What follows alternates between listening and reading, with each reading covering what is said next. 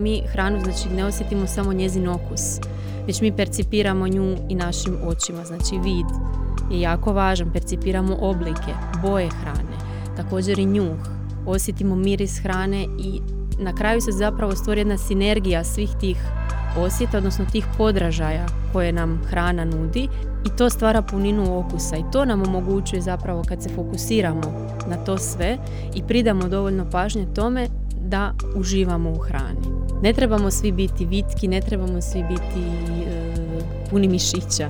To nije uopće e, cilj. Svatko od nas, genetika nam je takva, različiti smo i svatko je građen na drugačiji način. Imamo različite potrebe. I ono što je najvažnije zapravo da se osoba osjeća dobro u svom tijelu, ali da ima na umu kako je njezino zdravlje.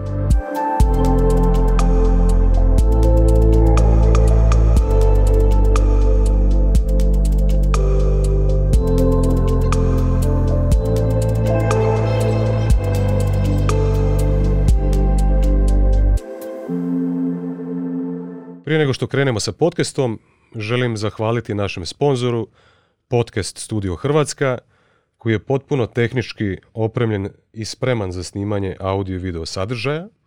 U ponudu ulazi kompletna produkcija materijala te distribucija na platforme. Glavni ciljevi su pružiti podršku svim zainteresiranima i oko sebe stvoriti zajednicu.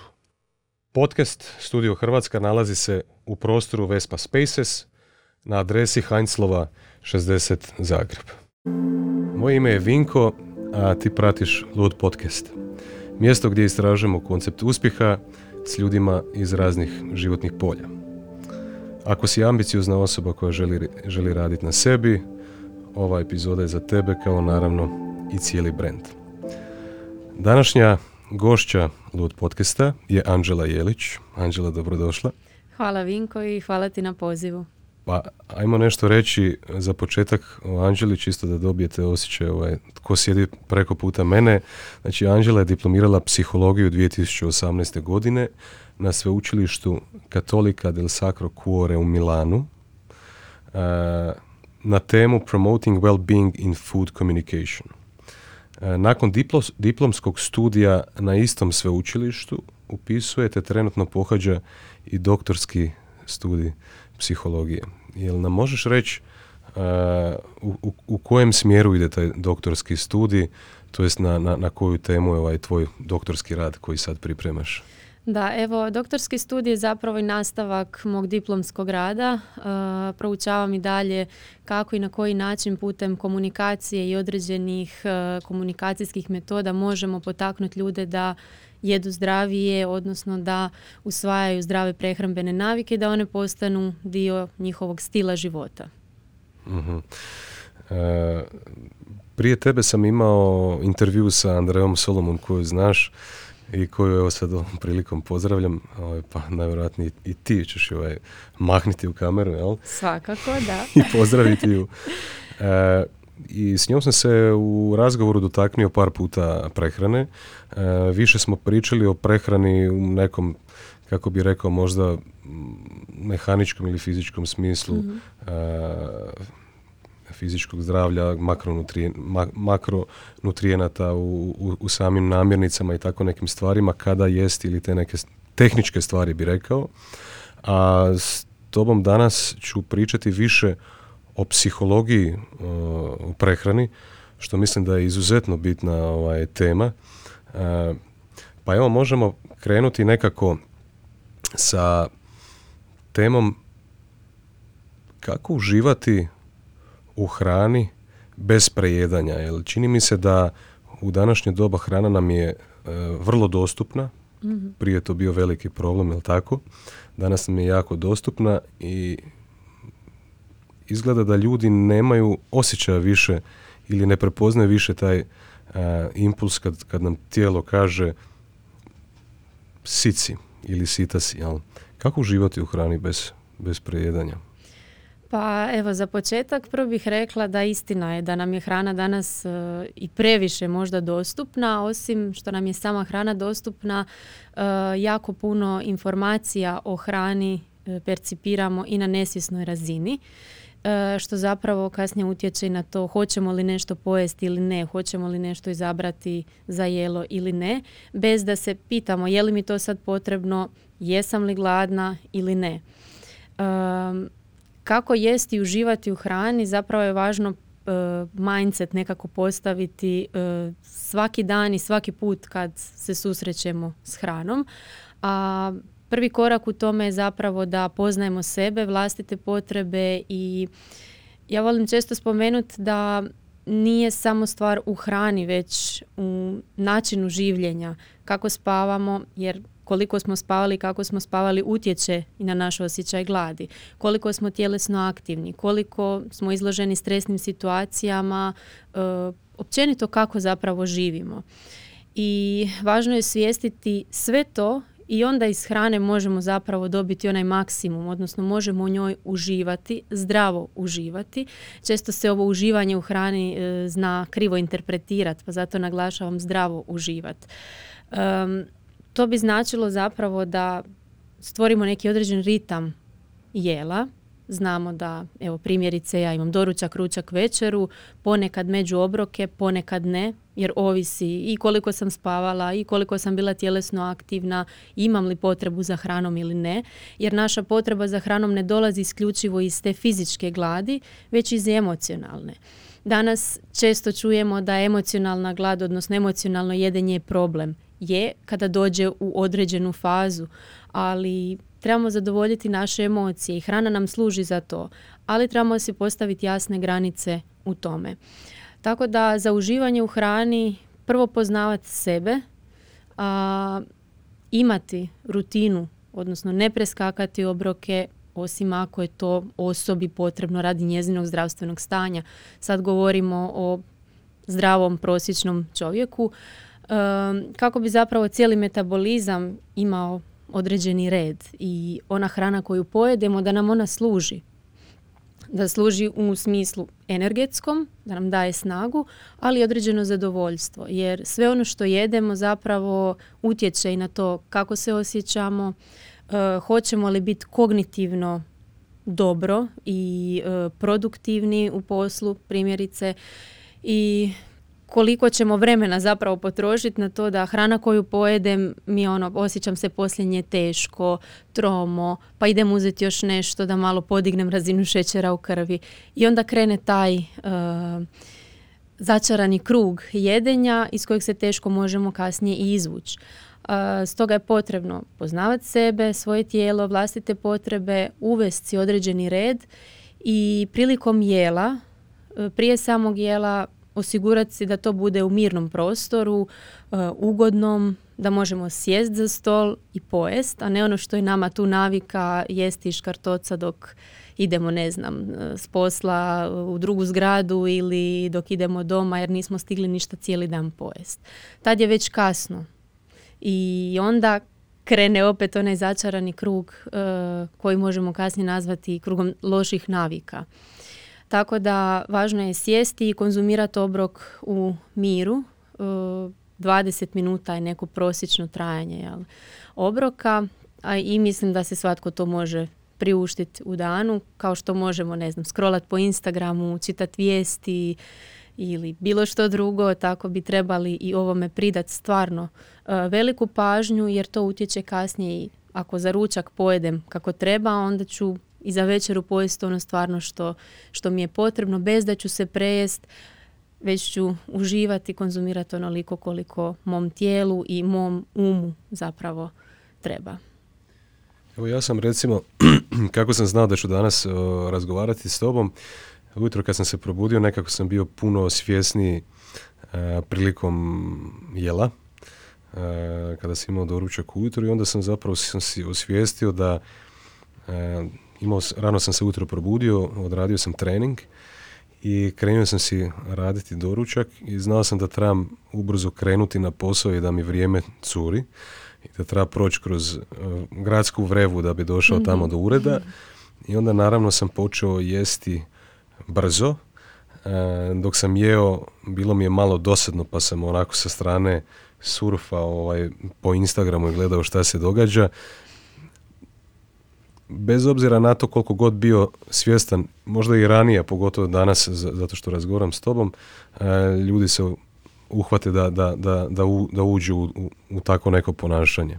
A to je upravo suprotno od onoga što ti sad govoriš, da je bitno biti prisutan dok jedeš, a ne negdje dalje. Kako ovaj, jel, jel, jel, misliš da, da, da, da ljudi danas pri, pribjegavaju takvim nekim stvarima, takom, takvoj vrsti ponašanja dok, dok jedu? Pa svima nam se to Pogotovo dogodi. kad sami jedemo, recimo, ako niko nije okružen nama, ako smo u nekom socijalnom okruženju, no pa sad recimo skupa smo na nekom ručku ili večeri, onda nadam se da ćemo pričati jedno s drugim dok jedemo i uživati u, i u razgovoru i u hrani. Iako i to danas postaje ali čak i ovaj, mobitel je isto sa strane. To, ovaj. rijetkost, da. da. svima nam se to dogodi ili ne znam, neki poziv nas omete ili ne znam, gledamo televiziju ili slušamo vijesti na radiju ili na internetu, ali ipak bi trebali u početku stvarajući tu novu zdravu naviku e, pokušati se fokusirati na ono što jedemo. Možemo staviti u pozadini neku ugodnu, laganu ambijentalnu glazbu, čisto da nam onako tišina ne para uši, jel? ali odložiti telefon tih 20 minuta.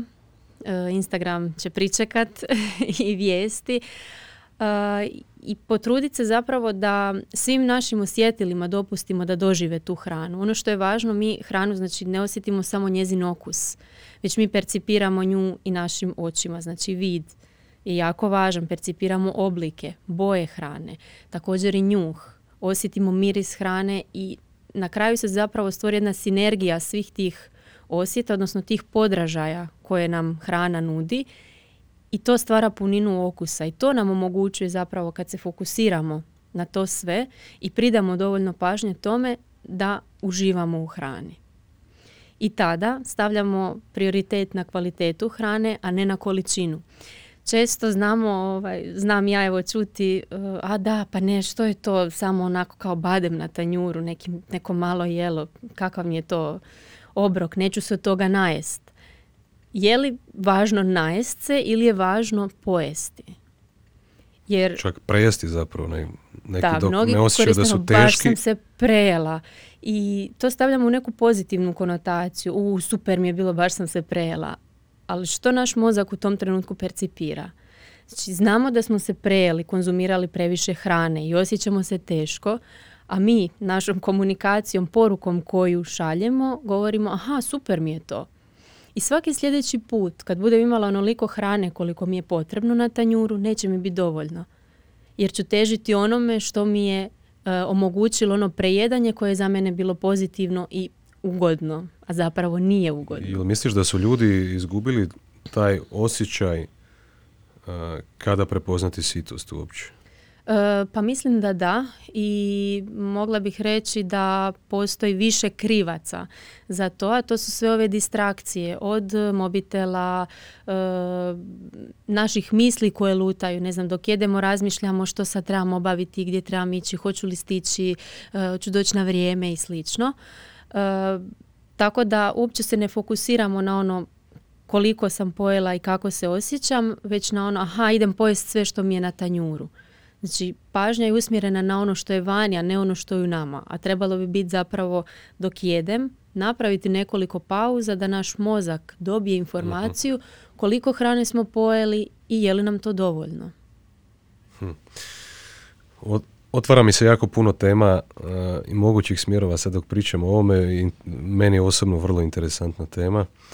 Uh, nadam se da će biti i slušateljima. Uh, ja sam recimo E, znao sam u svom životu otići u neke smjerove, e, pa sam tek kroz tvoj razgovor e, na, u jednom intervju koji si imala, koji sam vidio online, prvi puta sam čuo za, za definiciju ortoreksije. Nisam znao šta je to ovaj, ranije, pa evo, možeš možda nam objasniti o čemu se radi, pa onda da, da pokušamo nekako to isto analizirati. Može, svakako.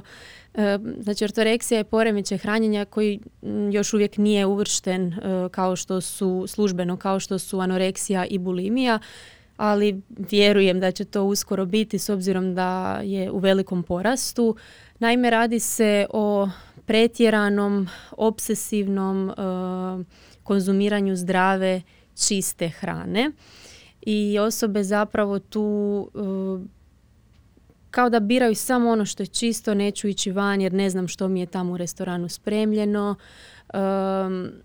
javlja se i taj perfekcionizam, sve mi mora biti točno onako kako e, je, u toj namirnici mogu biti samo ti, ti sastojci i slično. Znači to je jedna krajnost koja zapravo danas, kao što sam već rekla, nažalost je sve više prisutna i pod utjecajem medija i društvenih mreža, ali i sa samim razvojem e, prehrambene industrije koja nam danas nudi jako, jako puno namirnica za koje možda prije par desetaka godina nismo niti znali.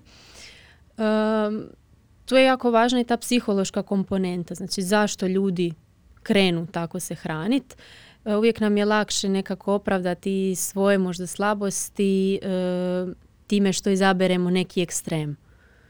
Idem sad jest samo čistu hranu i znam što je to. To je tih deset namirnica i samo ću to jest. Grickat ću mrkvu, a ne, e, ne znam, štapiće od pira ili slično.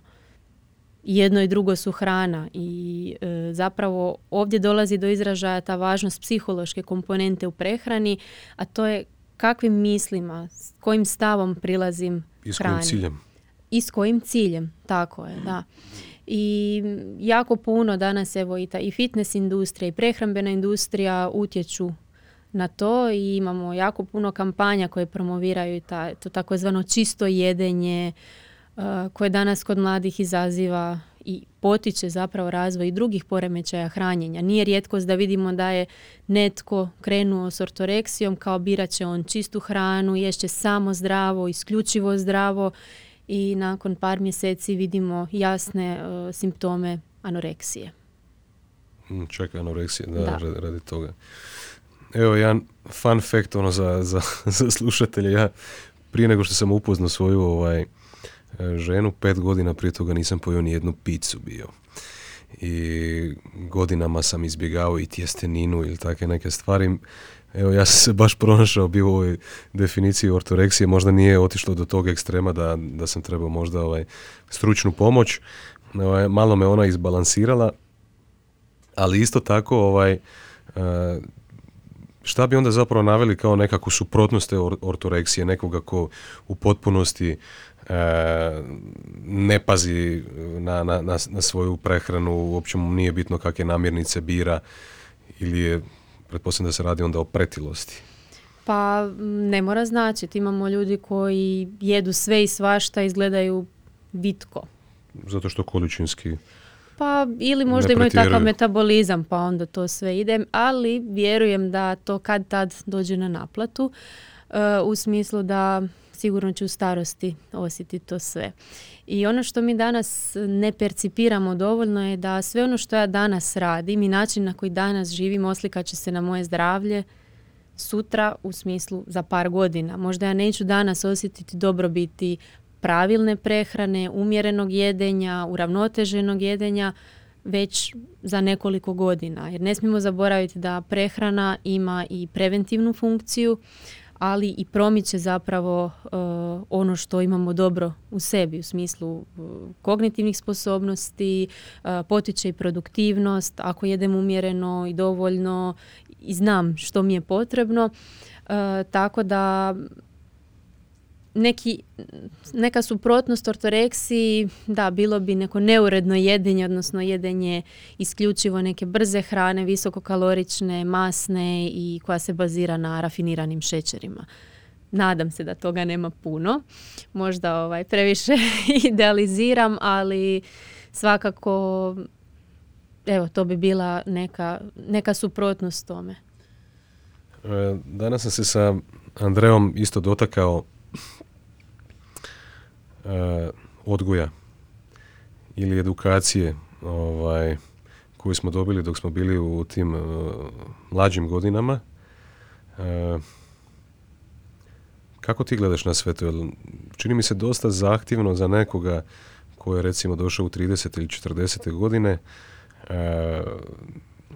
pogotovo uz svu silinu, ja bih rekao čak i kontradiktornih informacija na temu prehrane. To je vrlo, vrlo ovaj, popularna tema danas, ali evo i ja isto kad se pokušavam informirati na razne načine, od knjiga, blogova, podcasta, na koji god način, često nalazim na kontradiktorne informacije, a jako često se spominje i, i taj pojam personalizirane prehrane. Svaki naš organizam je e, drugačiji, e, naše potrebe su drugačije zato što je moj lifestyle možda drugačiji nego tvoj. E,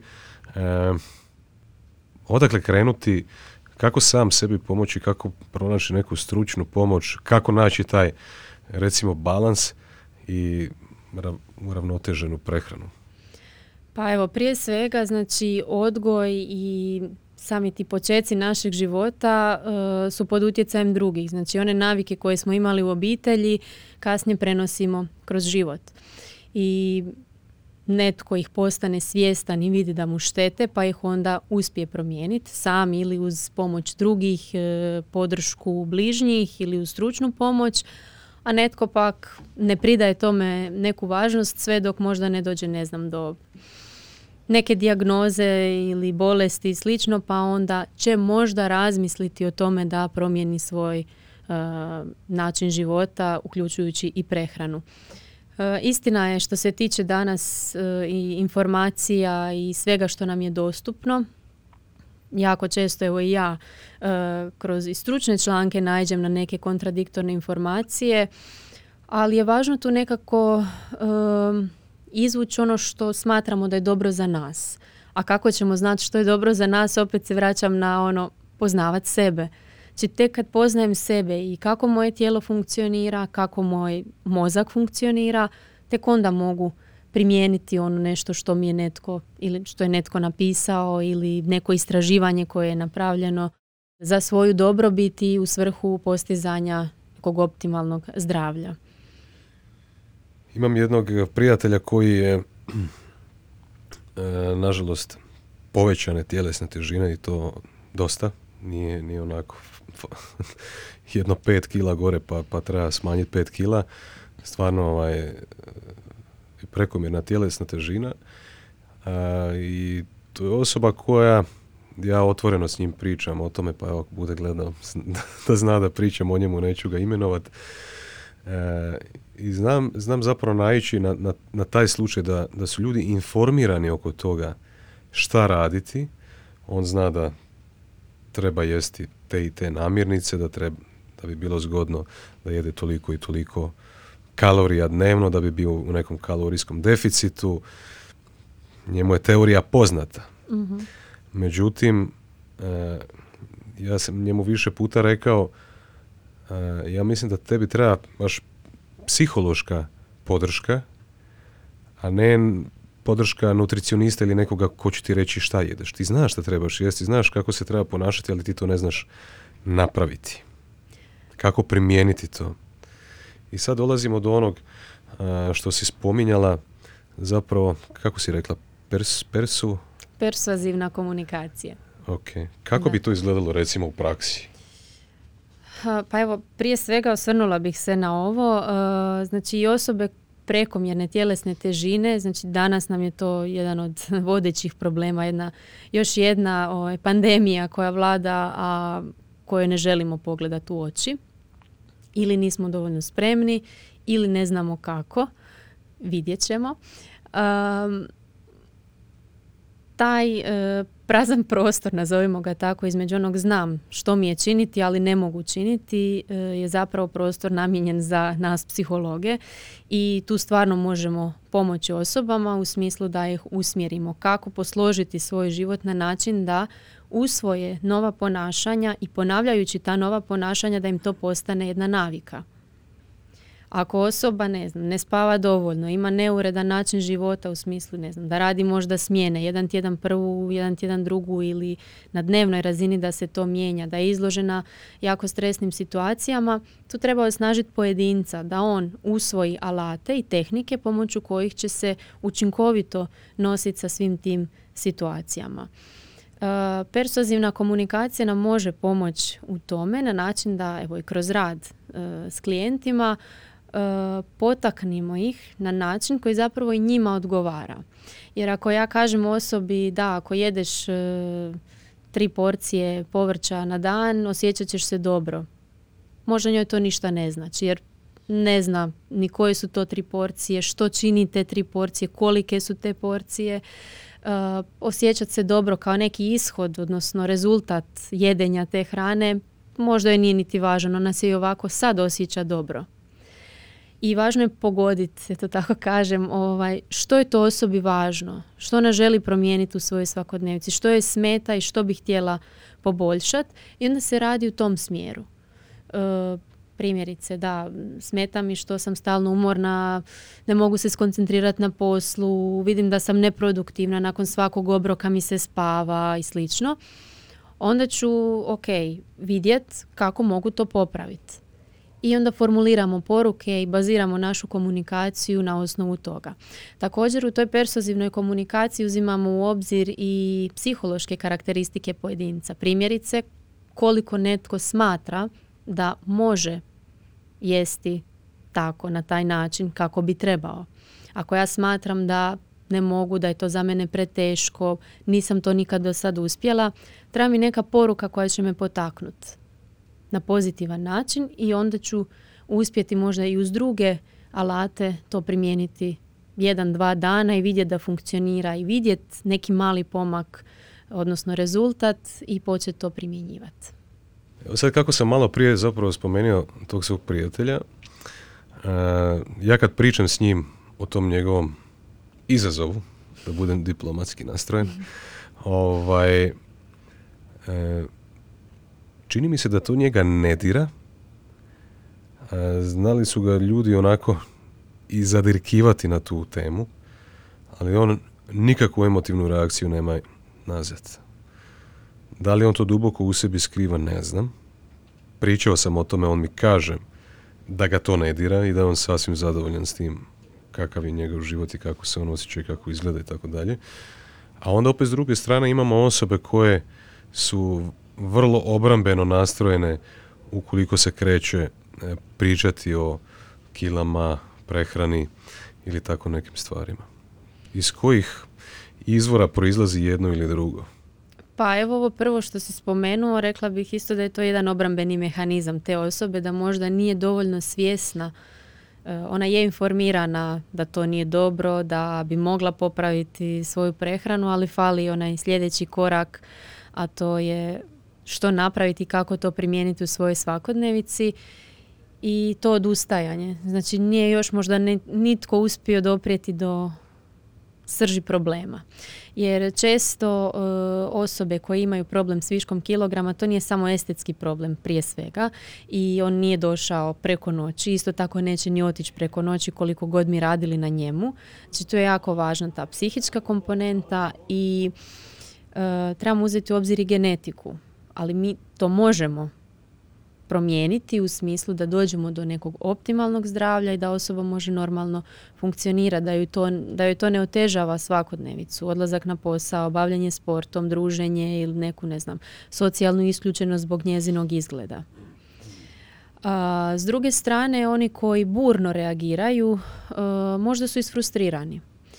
Možda su isfrustrirani svim tim informacijama, svim svojim pokušajima, a nisu došli do rezultata što je bilo, što se tu dogodilo, to je jako individualno i može biti da su probali sve, nije bilo dobro, nije bilo možda ni dovoljno ili su išli za nekim brzim metodama, restriktivnim metodama, ono izgubi 5 kg u 15 dana ili posti, nemoj jest ništa dva tjedna i slično, a zapravo mozak i cijelo tijelo su u tom periodu jako trpili. I znamo da je našem mozgu potrebna hrana i u situacijama kad ne konzumiramo hranu, mozak šalje onaj alarm, pali ga i govori ok, daj mi hranu. Ako mu je ne damo odmah, što se događa? Prvom prilikom kad vidimo bilo što od hrane, idemo za njom i konzumiramo je na onako dosta kompulzivan način bez e, kontrole, one zdrave kontrole. Je li to nešto što mi je sad potrebno? Je li to nutritivno zadovoljava moje potrebe, hoću li uživati u tome, već onaj osjećaj samo da nešto progutam. Zapravo danas, rekla bih, pogotovo tu kod nas u Hrvatskoj, e, zašto ne uživamo u hrani i zašto dolazi do prejedanja je upravo to što hranu jedemo prebrzo, jedemo hodajući ulicom. Ne pridajemo dovoljno pažnje tome, a trebali bi. E, naišao sam na puno primjera gdje osobe recimo pokušavaju smršaviti. Osoba ima 10 kila viška i što si ti rekla, e, idu prema nekakvim brzim metodama, krenu na neku keto dijetu, pa onda uz tu keto dijetu malo i poste, jedu manje, smanje kalorije i koriste strašno puno snage volje, discipliniraju se, kroz to naravno dolazi do frustracije i čini mi se da naša psiha može to izdržati neko vrijeme, zato što je taj magnet koji nas privlači te navike i životnog stila koji smo imali ranije preveliki, prejak, da gotovo sa ono savršenom preciznošću čim ta osoba se makne s te dijete, ona se vrati opet u onom rangu kilaže gdje, gdje je bila ranije. A interesantno mi je recimo ti, e, čak i tvoj profil na, na Instagramu se zove Lifestyle Psychology, jel tako? Da. E, ja kad, kad pokušam kao ok, neprofesionalna osoba dati savjet nekome, ja uvijek kažem ne možeš ti ići na, ljudi imaju e, pojam dijete, misle da je to nešto kratkoročno.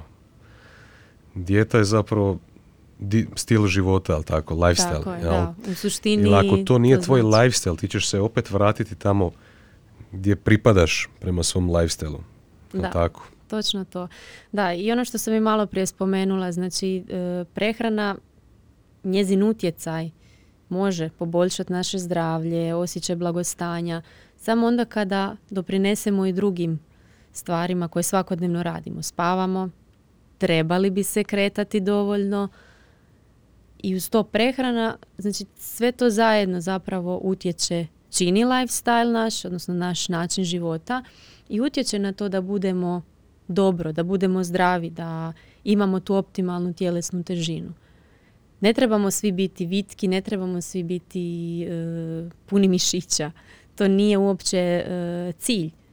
Svatko od nas, genetika nam je takva, različiti smo i svatko je građen na drugačiji način. Imamo različite potrebe.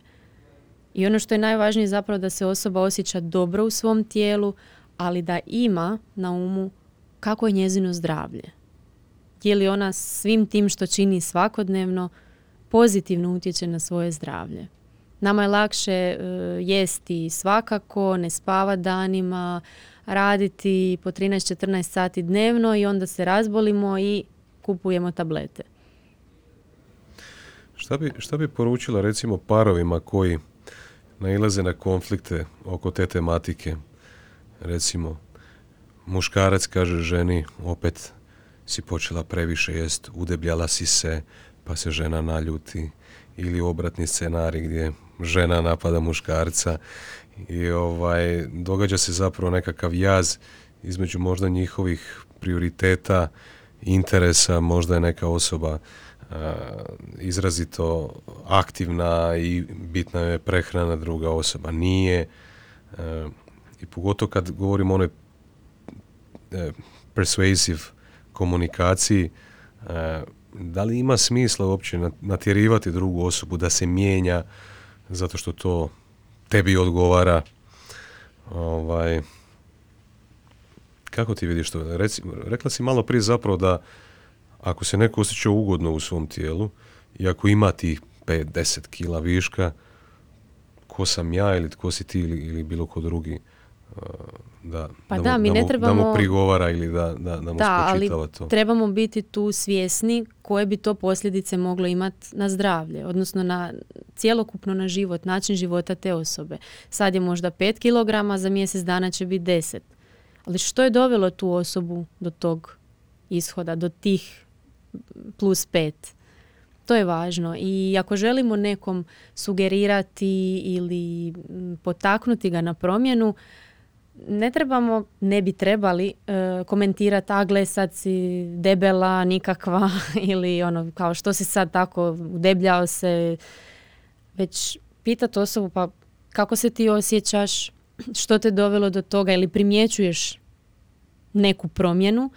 I mislim da je jako važno uh, pokušati, uh, pogotovo parovima, kuhati zajedno i imati barem jedan obrok dnevno zajedno. Inače se koristi kuhanje kao jedna od terapija, posebice sa osobama koje pate od depresije i anksioznosti, ali kuhanje je jedna aktivnost u kojoj aktivno sudjeluju dvije osobe ili više njih i u malo vremena, 20 minuta, pola sata, zajedno i naprave nešto konkretno u čemu će kasnije uživati. Tako da evo moja preporuka bi bila i ta. Pokušajte ako ne stignete preko tjedna, barem vikendom onako odrediti vrijeme da to bude jedna zajednička aktivnost, zajedno istražiti recepte i zapravo se tako i upoznajemo jer sve te naše, svi naši izbori, što nam se sviđa za jesti, uh, koji su to okusi, začini, povezuje nas, zapravo se upoznajemo bolje. Ovo ću definitivno pokušati, da, super zvuči. super zvuči. E, a daj mi reci, e, što se tiče posta, e, kako vi psiholozi gledate na to? Recimo, fizički, e, od prije par godina postoji liječnički rad na osnovu kojeg je osoba dobila Nobelovu nagradu za, za na, na temu autofagije, je tako? Da. Da ne bi sad ubio definiciju, uglavnom događaju se pozitivne nekakve promjene u tijelu nakon što određeni dio vremena ne konzumiramo hranu. Kako, kako ti kao psiholog gledaš na post? Pa evo, prije svega, znači post i autofagija poznati su u raznim kulturama i raznim religijama i definitivno imaju pozitivan učinak. Ono što je važno naglasiti i evo što ja kao psiholog naglašavam je to da osoba treba biti mentalno spremna za to. E, što bi to značilo? E, ako nismo mentalno spremni, tome pristupamo kao bilo koje dijeti, znači imamo taj restriktivni pristup, aha, sad neću jest ništa dva dana i fokusiram se samo na to, neću jesti. A ne razmišljam o tome, odlučila sam, neću jesti ništa dva dana, to je mom tijelu potrebno, na taj način moje tijelo se čisti, aktiviraju se ti ti procesi i naravno u skladu s tim trebamo e, prilagoditi naše svakodnevne aktivnosti. Ne možemo raditi neki kardio trening ili e, imati važne poslovne obveze u tom periodu. Znači važno je izabrati trenutak i biti mentalno spreman za to. Informirati se o tome sa stručnim osobama. Je li to dobro, naravno i radi zdravstvenog stanja osobe, ali jesam li spreman, spremna za to? To je jedan izazov. Istina, donosi pozitivne rezultate samo ako zadovoljimo ove prethodne uvjete. Jer ako ne, odlučim evo danas idem ja, sutra neću ništa jesti, na postu sam. A ne mogu to sebi dopustiti jer imam previše obaveza na poslu, uh, van posla, stresan mi je period, uh, želim ići dalje na treninge na koje idem, doći ću do onoga da ću sve to napraviti, uspješno ću napraviti, ali rezultat konačni neće biti onaj koji bi trebao biti jer ću preko sutra e, konzumirati puno više hrane nego što sam trebala, možda ću imati volju za nekom hranom za kojom inače nemam, koja je možda masnija, koja je možda uh, sadrži više šećera i slično. Tako da kad je riječ o postu i autofagiji, svakako dobro se informirati na pravim izvorima i savjetovati se svakako i s liječnicima, nutricionistima, ali i provjeriti svoju mentalnu spremnost za to. Kada bi recimo super, super mi je ovaj bio savjet oko, oko zajedničkog kuhanja i nekako socijalizacije i otkrivanja onoga što, što jedan i drugi partner voli to. A, daj mi reci da li, da li ovaj, se možda preporuča i nekakav ovaj, grupna možda e, terapija, razgovor sa psiho, psihoterapeutom uh, vezana uz to ili da li možda ti radiš takve nekakve ovaj, stvari? Da li, da li nudiš takvu uslugu možda ljudima? E, da, nudi se, postoje, nisam sigurna sad u Hrvatskoj je li imamo e, baš takve grupne terapije. Ono što ja evo pokrećem i nadam se da će uskoro biti, to su individualna savjetovanja e, na temu znači načina života, kako usvojiti nove navike, kako promijeniti postojeće i kako zapravo prehranom poboljšati e, vlastiti život, odnosno kvalitetu života. E, često tu imamo i znači osobe koje imaju poremeće hranjenja ili su na granici. Tako da evo važno je tu s psihološke strane znati pristupiti, a svakako u tom radu e, se jako cijeni i poželjan jedan multidisciplinaran pristup, tako da uz psihološko savjetovanje uvijek preporučim kada to procijenim da je potrebno i savjetovanje sa nutricionistom, nutricionistima i sa trenerima jer ono što sam i prethodno spomenula i stalno nam se provlači danas kroz ovaj naš razgovor, a to je znači da je važno i psihičko zdravlje, odnosno mentalno zdravlje i tjelesno, odnosno ta tjelesna aktivnost, briga o našem tijelu kroz biti aktivan i znati se odmarati i spavati kvalitetno i kroz ono što jedemo i kako jedemo. Sad kad si spomenila multidisciplinarni pristup, sjetio sam se života na vagi. e, gdje ljudi koji su dio tog šova e, imaju na raspolaganju nutricionista, trenera i psihologa, je tako? E, da li si gledala taj show?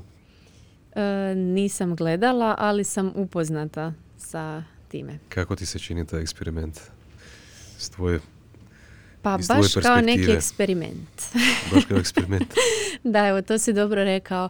E, s jedne strane mislim da je dobro da se ti ljudi izlažu na neki način tom izazovu. Odgovorni su nekome. Tako je. Stavljaju ono svoju reputaciju na liniju. Kao... Međutim, ja volim uvijek gledat na dugoročan rezultat. I smatram da bi svi mi koji se bavimo ovim temama, temama zdravlja, mentalnog i tjelesnog, trebali imati to na umu. Kilograme svi mogu skinuti. Svatko može skinuti kilograme. Pitanje je je li to održivo. Pitanje je na koji način je održivo i kako ta osoba živi. Kakva je kvaliteta njezinog života. E, kako sam ja isto psihologa mater ili zapravo ovaj, volim proučavati psihologiju onako u svoje slobodno vrijeme i čini mi se nekako da puno stvari u našim životima kreće kroz taj mentalni sklop, a neki fundamentalni blokovi mentalnog sklopa su prema mom iskustvu uvjerenja, nekakva možda samoslika, identitet koji smo mi sami stvorili oko sebe kroz, kroz uvjerenje tko smo mi i tako dalje. Pa daj mi molim te reci, e, čujem izjavu ja sam takva, ja sam takav, ja ne mogu se promijeniti, ja ne mogu smršaviti. To je genetika, to je ovo, to je ono. Naravno da genetika ima ovaj, svog, svoju ulogu i svog utjecaja. E, zapravo, kroz ovo što sam rekao, opisao sam osobu koja ima fiksni mindset ili fiksni mentalni sklop. Da, prvo što, mi, prvo što bih htjela tu reći, uvijek nam je lakše opravdati svoje ponašanje i naći krivca negdje vani kriv mi je potres što nisam ovo ili ono, kriva mi je pandemija što nisam ovo ili ono. I fokusiramo se na to što nismo nešto, umjesto na ono, ok, situacija je sada takva, što ja ovdje i sada mogu učiniti i napraviti za sebe i za druge. Rekla bih da je to ovaj, eh, jedno kratko objašnjenje ovog što si spomenuo i ta uvjerenja je teško mijenjati, ali nije nemoguće i smatram da bi na tome isto trebali dosta raditi da svi možemo što sam na početku spomenula, svi imamo 20 minuta, pola sata u danu da pojedemo obrok. Možemo ga pojesti jedino ako smo ga pripremili ili ako ga odemo kupiti. Ali pitanje je što imamo na raspolaganju za kupiti. Jesu li to samo pekarski proizvodi? Izgleda da jesu. 90% Eh, onoga što nam se nudi u, centru grada i okolno ovaj to je hrana koja ne zadovoljava potrebe prosječnog čovjeka koji radi. I onda se pojede puno više što bi zapravo bilo možda i previše nekom ko puno fizički radi. I tu dolazimo do, do određenog problema. I da se vratim na ovo, znači mislim da možemo promijeniti sebe, svoje ponašanje, samo onda kad uvidimo da je tu nešto problematično. Znači osoba koja ima problem s kilogramima, ona je svjesna da ih ima puno i da joj smetaju, ali nije dovoljno svjesna što to znači za njezino zdravlje. I nije svjesna što bi joj dobroga moglo donijeti da se riješi tog problema. Moj prijatelj često mm, meni ponavlja, i to mi je jedna od njegovih najzanimljivijih izjava, on kaže e, čovjeka u životu mogu promijeniti dvije stvari. Ili nevolja, ili stimulirajuća okolina. Istina, da. E, okolina je isto jako važan faktor u našim prehrambenim navikama. Evo ovo što sam spomenula oko posla u centru grada, imamo pekarnice na svakom drugom koraku. To je isto jedan poticaj. Da je njih manje, mi ne bi toliko jeli to. Je, tako je. I ti poticaj, odnosno danas se jako puno proučava i nadam se da će toga biti još, e, ta behavioralna ekonomija, odnosno e, ti poticaji koji na nesvjesnoj razini pojedinca potiču, usmjeravaju da donese dobru odluku. Znači ja ću svojom porukom koju procijenim da je dobra za tebe, usmjeriti tebe da razmisliš kako si jeo doručak i je li možda bolje maknu telefon za vrijeme obroka. kad, kad govorimo o persuasive komunikaciji, oni su kraljevi persuasive komunikacije. Da. Marketinška industrija, spomenula si behavioralnu ekonomiju. Nećeš vjerovati, ali dok sam gledao intervju tvoj na YouTube-u, e, rekla si da se... E, Tema je bila hrana i Sandra emocije. Peranić. Sarom Peranić. Sara Peranić. Da. Dok sam gledao taj intervju, za vrijeme intervjua su mi iskakale reklame. Među ostalom, reklame za Snickers. Super. Znači, vas dvije ste pričale o zdravoj i uravnoteženoj prehrani, a u međuvremenu su iskakale reklame za sneakers. Da, ja redovno dobivam mailove, skinite kilograme, brz način kako skinuti kilograme i to. Da, to sam. Onako sam prvi put sam reagirala, pa zašto ovo meni dolazi, ili mi netko ušao na moj mail. Onda sam zapravo shvatila da je to samo ovaj, marketing. I nevjerovatno je kako određeni prehrambeni proizvodi uh, se zapravo lažno predstavljaju, lažno komuniciraju. Uh, bio sam iznenađen kada sam neki dan vidio da bioaktiv koji u sebi sadrži toliko i toliko dobrih bakterija, sadrži 14% šećera. Da. Ali bioaktiv klasičan, ne čak onaj voćni. I tako nekakvi proizvodi. Da ne pričamo o Coca-Coli, da ne pričamo o nekakvim drugim slatkim, gaziranim napicima. A ljudi su zamijenili pijenje vode sa takvim nekim napicima. Nažalost, bez, da. Bez da su svjesni uopće šta im, šta im se događa radi toga. Da. Ali čak i ova popularnost napitaka koji se se oglašavaju kao napici bez šećera poput kole, zero ili tako dalje koji možda prouzrokuju još više problema s druge strane. Da, istina i ja sam ostala iznenađena informacijom da mladi danas već u osnovnoj školi i srednjoj na dnevnoj razini konzumiraju jako puno energetskih napitaka. Preskaču obroke, e, trebaju ostati budni jer trebaju odigrati neku igricu i slično. Da. Trebamo osvijestiti problem i pogledati mu oči i poduzeti nešto po tom pitanju, razgovarati s njima, što im to znači, kako se osjećaju, potaknuti na samorefleksiju da sami razmisle je li to dobro za njih ili nije. Jer ako ja kažem, znaš, što ti nije dobro, nemoj to pit, naravno da će pit, popit će ih tri. Jer se on tad zapravo osjeća super i dobro. I potvrđuje ono svoje iskustvo koje je imao prethodno. I pogotovo kad mu neko sa pozicije autoriteta pošalje Ali na papiru autoriteta Da. pošalje poruku ne smiješ nešto raditi. Naravno da nakon toga ta I osoba evo, upravo što tu- više želi raditi to. Tako je, upravo tu nam može i ovaj e, poticaj kojeg promovira behavioralna ekonomija što zapravo se bazira na psihologiji može puno pomoći jer će usmjeriti mlade na znači bez ikakve obveze, bez nagovaranja, bez kažnjavanja ili nekog posebnog nagrađivanja da izaberu ispravan odabir i da donesu dobru odluku, ne? Ajde mi molim te reci što je danas isto jedna od vrlo popularnih tema a, i jedna od najpopularnijih društvenih mreža Instagram. Pa nekako kroz prizmu te društvene mreže koja iz nekog razloga iz nas ljudi pokušava upravo izvući tu potrebu da se prikažemo u što boljem svjetlu, gdje svi težimo nekakvom perfekcionizmu.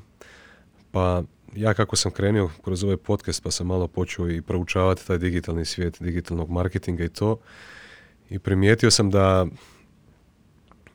recimo kad god odem na Instagram i upišem neku geolokaciju Zagreb, Milano, eh, Honolulu, koju god lokaciju da upišem, uvijek u onim top postovima će biti mlade, zgodne žene u bikinima, ovakvim pozama, u onakim okolnostima i tako dalje. Pričajući sad o psihologiji prehrane, pa onda nekako to sigurno, kad si spominjala ciljeve koje ljudi imaju u glavama kad, kad pristupaju prehrani, pretpostavljam da jako puno mladih, pa možda i ne mladih, nego i starijih god, poznijih godina, upravo ima taj cilj u glavi. Izgledati lijepo, izgledati zgodno, uklopiti se, pa smo onda rekli da želimo svi biti isti, svi želimo biti 90, 60, 90 ili obratno kako ide.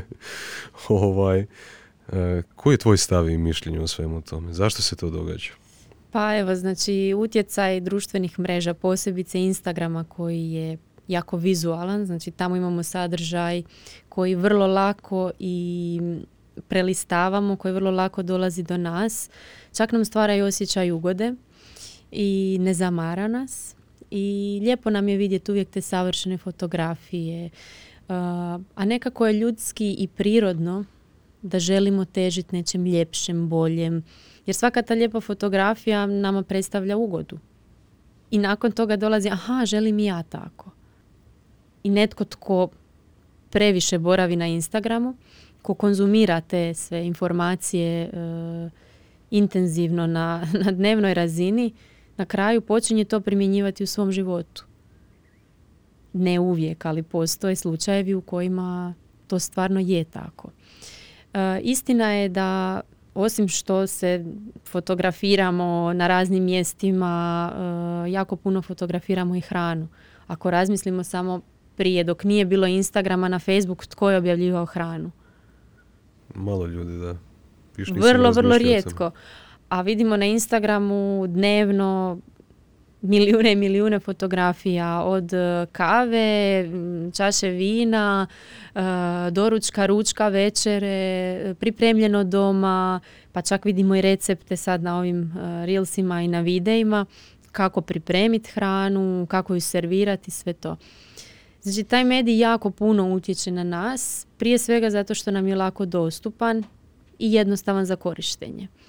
Tu je važno evo ovo naglasiti s psihološkog aspekta, jer primjerice na Facebooku je malo kompleksnije, imamo puno teksta za čitat. Na Instagramu to ide onako laganije. Lagano za konzumirati, da. Da, da. E, taj sav sadržaj zapravo, ono što sam i rekla, potiče nas da i mi želimo tako. Nameću nam se određena pravila, e, pa mogu slobodno i reći društvene norme. Ako vidimo da, ne znam, moje kolegice sve putuju na određena mjesta i ja imam neku želju za putovanjem, sigurno ću jedan od mojih odabira će biti vjerojatno i to mjesto gdje su one bile jer se želimo osjećati prihvaćeno, jer se želimo osjećati e, viđeno, primijećeno. To su sve one ljudske potrebe koje, koje svi imamo. Danas nam se samo nameću na drugčiji način. I imamo taj utjecaj s društvenih mreža koji nas usmjerava k tome. Hm.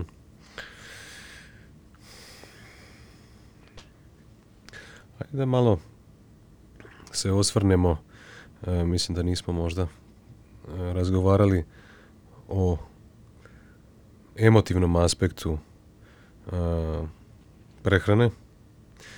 Ja sam ih nazvao emotivne štake. Kad govorimo o emotivnim štakama, tu, samo, tu ne mislim samo o štaki koja je u, u, tom kontekstu hrane, pa ću pojesti čokoladu ili tako nešto. Mislim i na emotivnu štaku nekog puši recimo ili radi neke druge stvari što god. Ajde, fokusirat ćemo se sad na hranu tu. E,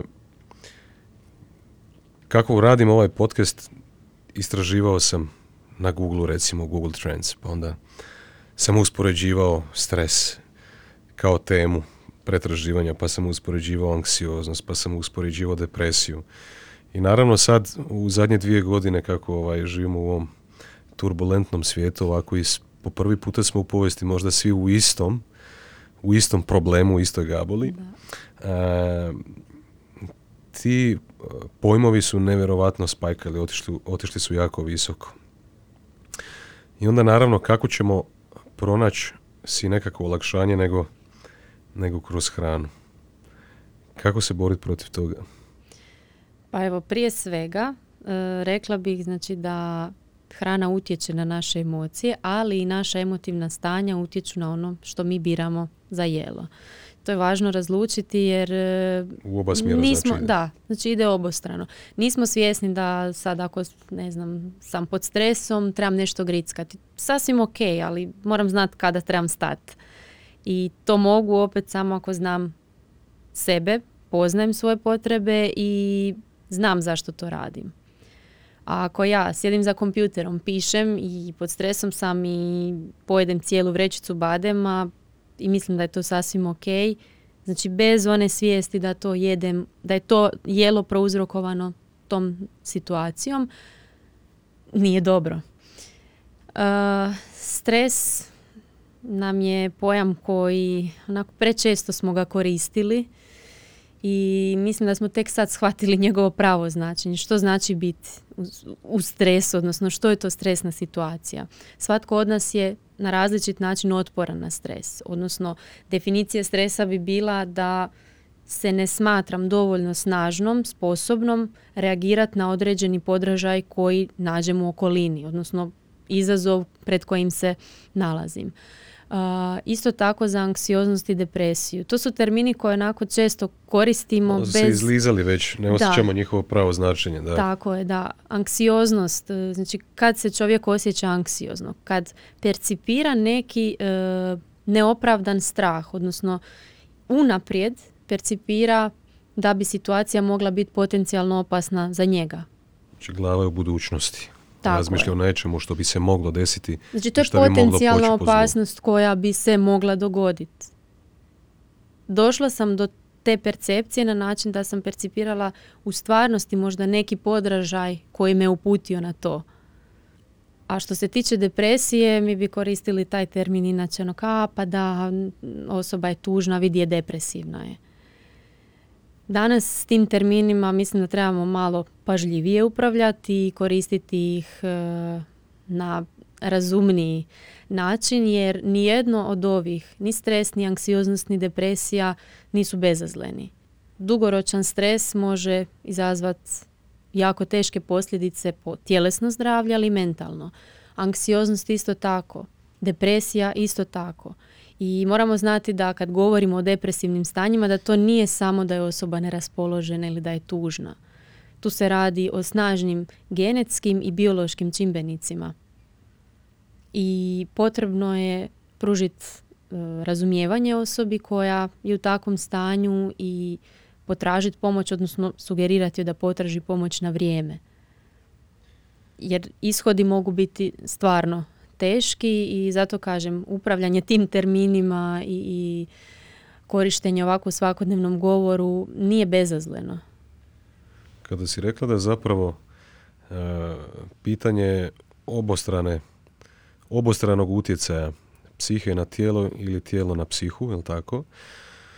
Na primjer, netko se vrati kući s posla, 10 sati je radio taj dan, bio je izuzetno zahtjevan dan, šef se probudio na lijevu nogu, e, razina stresa je ono, over the roof e, i dođe takva osoba kuć, dočeka ga žena, pa dijete, plaće i svašta nešto.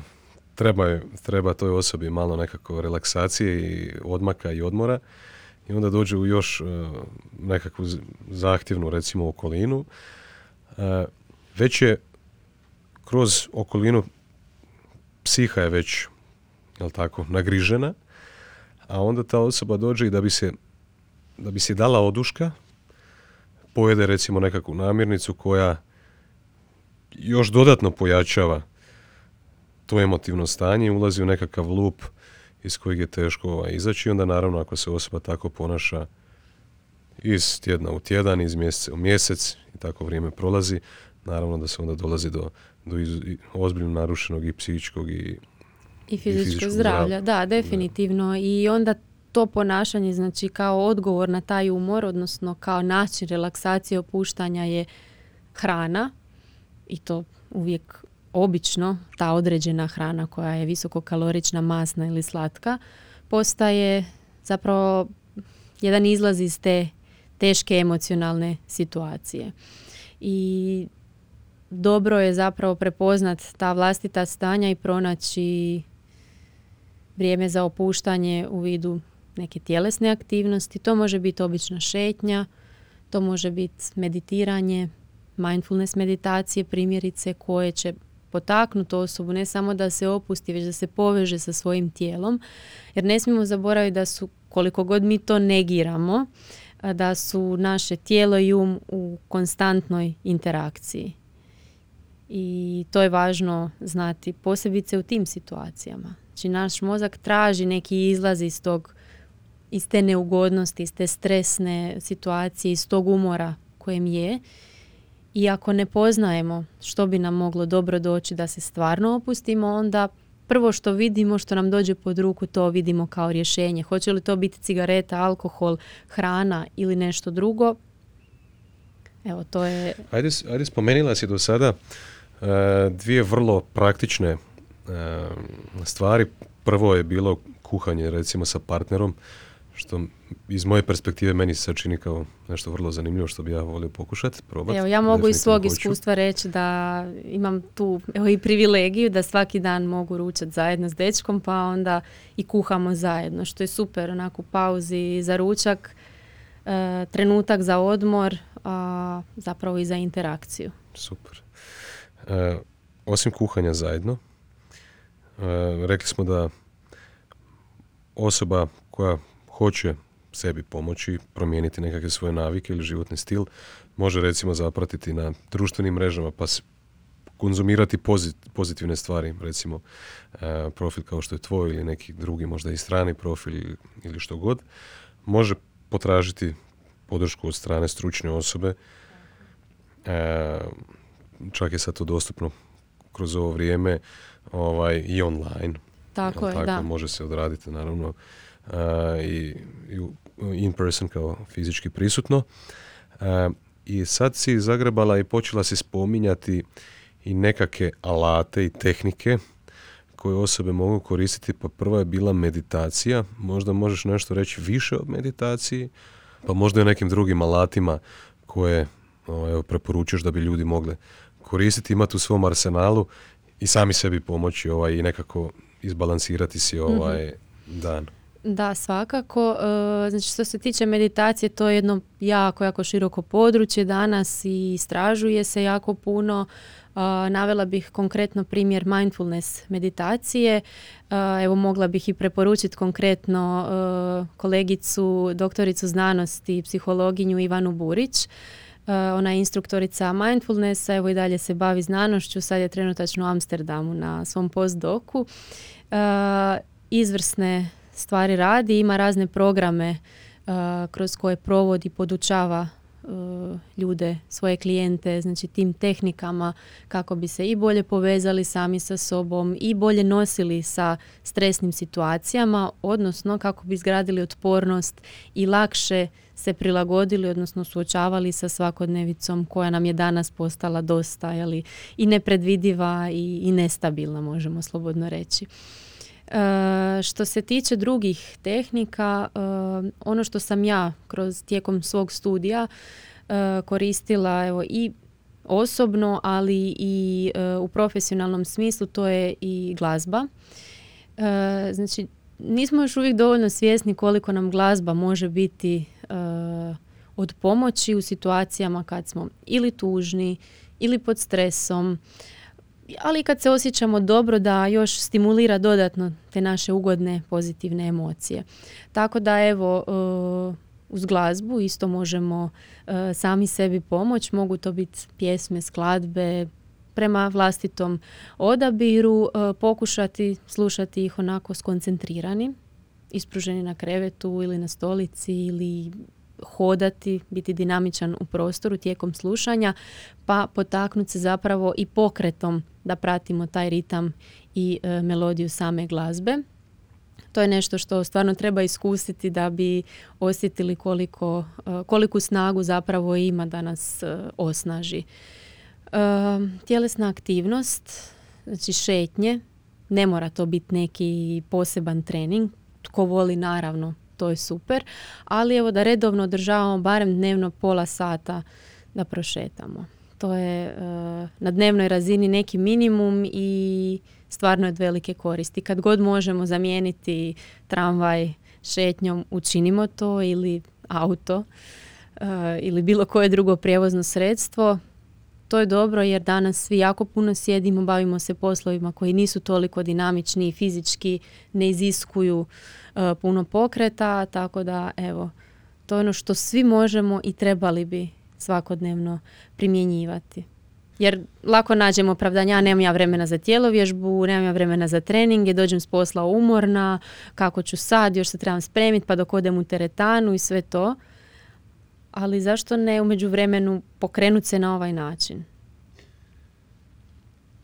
Kada razmišljamo o ljudskom biću, uh kad ga promatramo onako možda antropološki, onda dolazimo do zaključaka. Ja, ja volim ovako, sam razmišljao, ok, koje su stvari najzastupljenije u našim životima? Onda naravno tu vrlo visoko iskače hrana, jel tako? Zato što je naša biološka potreba. Onda nije samo ni biološka, znači događaju se tu neke druge stvari prilikom jedenja. Pa onda sad si spomenila, e, spomenila si glazbu, jel tako?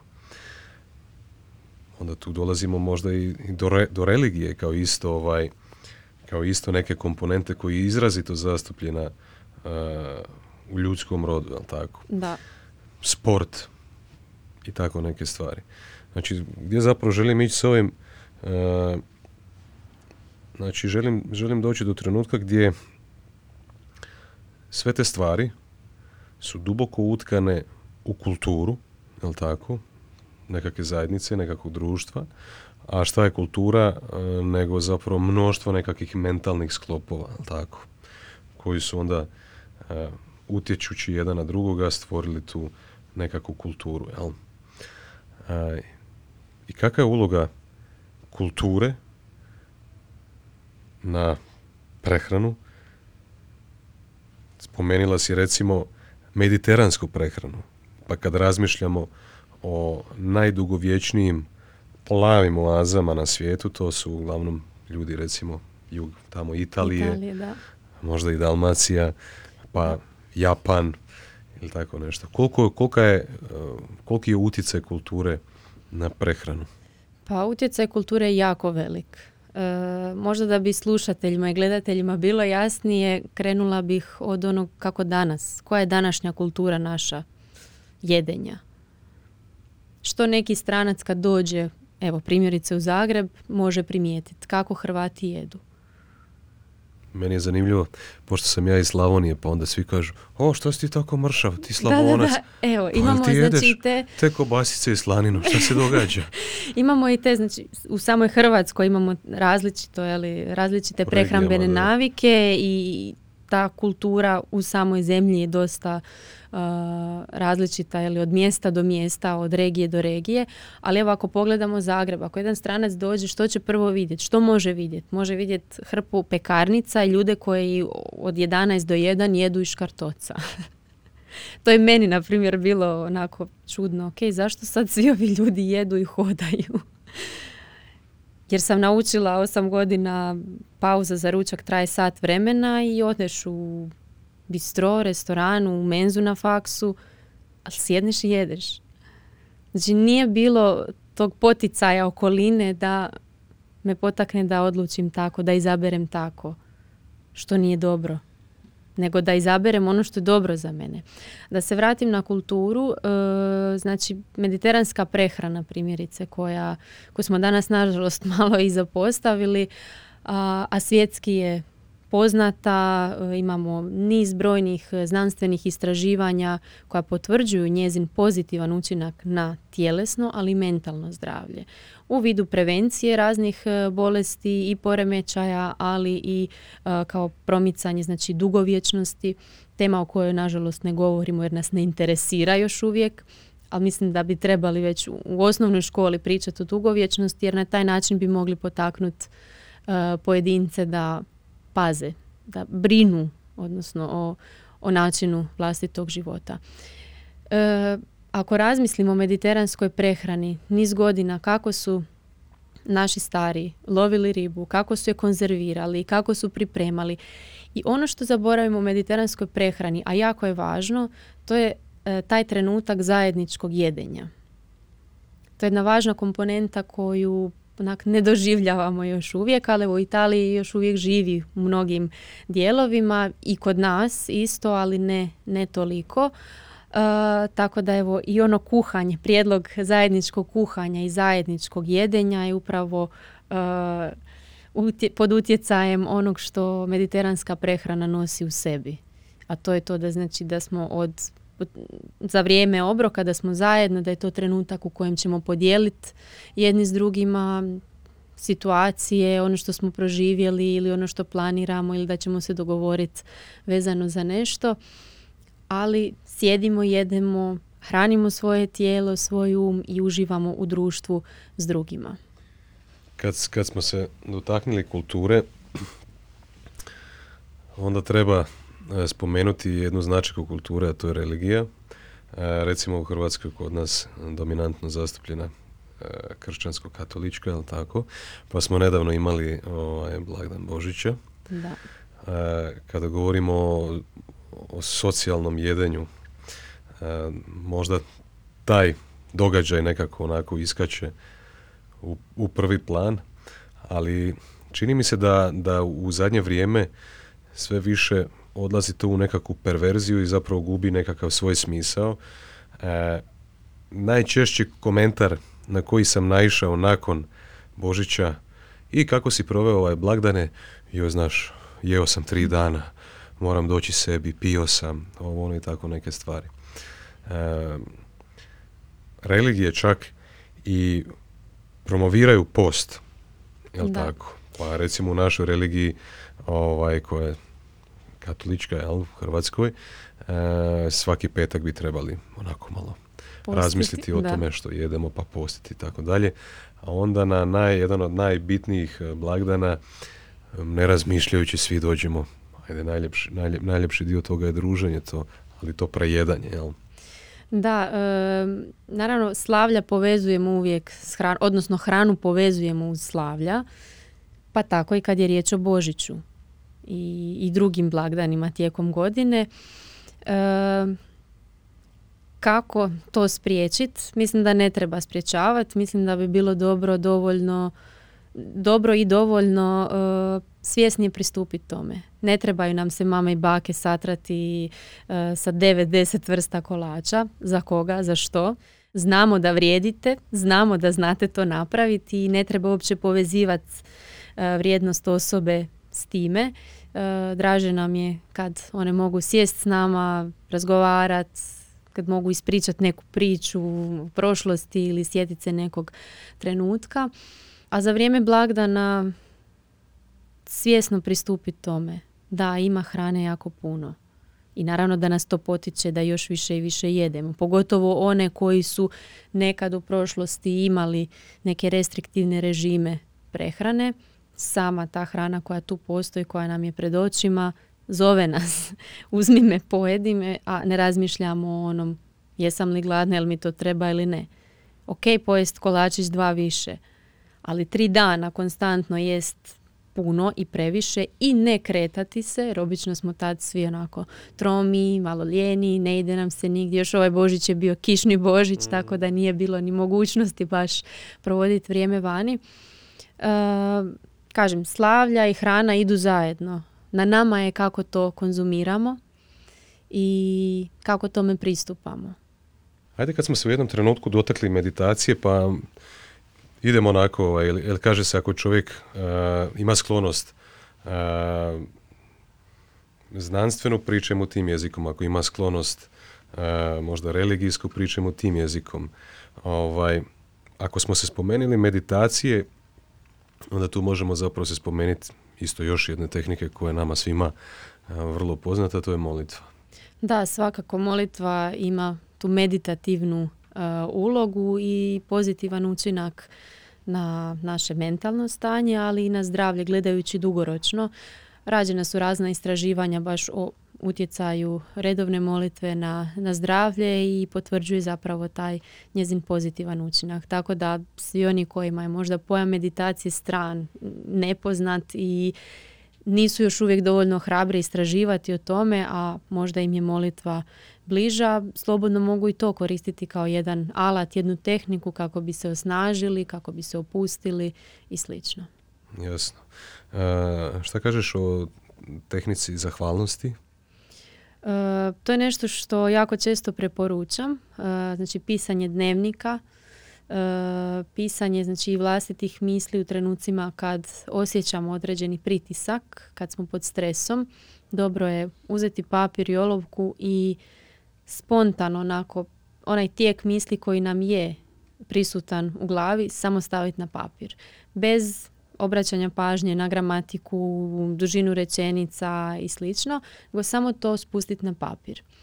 E, što se dogodi kasnije, osjećamo se puno bolje i lakše nakon te vježbe, posebice ako se ona prakticira uh, pet dana za redom, uh, jer sve one misli koje su nama prisutne u glavi su dosta abstraktne i ako ih mi nosimo danima, one postaju sve teže i teže, kao onaj primjer s čašom vode u ruci. Ali istu čašu vode u ruci ako držimo par minuta, dobro je, neće nas zaboleti ruka, ali ako držimo sat vremena, dva sata, to više nije to, postaje nam teška. Postaje teret, tako je. Ajde, molim te, malo, sad smo pričali puno o tvojoj profesiji, da, da malo evo, slušatelji upoznaju tebe, pa možda, možda bi te mogli upoznati kroz tvoje nekakve dnevne rutine. Kako izgleda tvoj jedan uobičajeni dan i koje su od ovih alata i tehnika ili nekakvih aktivnosti koje su tebi bitne? Pa prije svega e, moram naglasiti da volim spavati i ako to nije 8 sati sna, nije dobro. Uh, svakako planiram svoje obroke, nekad ne znam možda točno što će biti, ali uvijek se nađe neko dobro rješenje s obzirom da već ovoj godinama to proučavam i bavim se tim i volim to. Uh, tako da u danu se uvijek pronađe vrijeme za doručak, ručak, večeru. Uh, nekad i među obroke. Volim kuhati. Volim kuhati posebice i pripremati kolače. To sam naslijedila od bake, tu ljubav prema, prema slasticama. Uh, iako to ne radim često, tu se vodim onim uh, pravilom mediteranske prehrane, to je priprema uh, slatkog jednom tjednu, obično nedjeljom, kad su kao zajednički ručkovi i to je uvijek nešto onako jednostavno i tradicionalno. A od drugih e, stvari koje su prisutne u mojoj dnevnoj rutini su zasigurno kretanje, hodanje, e, ponekad se nađe tu i neki trening, e, slušanje glazbe, čitanje, pisanje e, i meditacije. Možda ne svaki dan, ali vrlo često. Daj mi reci, kad, govori, kad pričamo o čitanju, koje su, koje su knjige ovaj, koje ti padaju prve na pameta da bi preporučila ljudima koji gledaju i slušaju? Pa ja onako volim čitat sve i svašta. da se tako izrazim. To mi je ono najdraža kategorija. Od fikcije do, do... Pa sve. E, u zadnje vrijeme jako volim poeziju i mhm. jako puno to čitam, posebice stranu talijansku. Uh, za preporuku, evo, ne znam. Ne znam što bi mogla preporučiti. Šta ti prvo pada na pamet? Joj. Kad bi nekom poklonila knjigu, koju bi mu knjigu poklonila? Pa mislim da bi to bilo onda nešto više ovako psihološko i vezano za navike i vezano za način života. Sad neki naslov posebno ne mogu se sjetiti stvarno, ali evo, bilo bi u tom, u tom duhu. Ok, kroz uh, sve ovo što si spomenula, da, li, da li se možda možeš sjetiti još nečega, nekakvih načina kako radiš recimo na sebi? Pošto je osnovna vrijednost ovog brenda zapravo je osobni razvoj. Pa ono što bih htjela zapravo reći je da svaki dan sve ono što radim, e, na to gledam kao nešto što radim za sebe. Znači, sve to radim kako bih radila na sebi. I kroz kuhanje, kroz čitanje, kroz pisanje i kroz svoj posao zapravo uh, jako puno uh, trebam raditi na sebi i radim na sebi. Evo to bi bile onako svaki dan jedan korak i mislim onda da za neko vrijeme će rezultat doći i da svakodnevno rastemo. Sutra si se probudila i ti si apsolutni vladar svemira. Ah, pa sad... Ali imaš mogućnost propisati samo jedan zakon koji će svi pratiti. Koji će to zakon biti?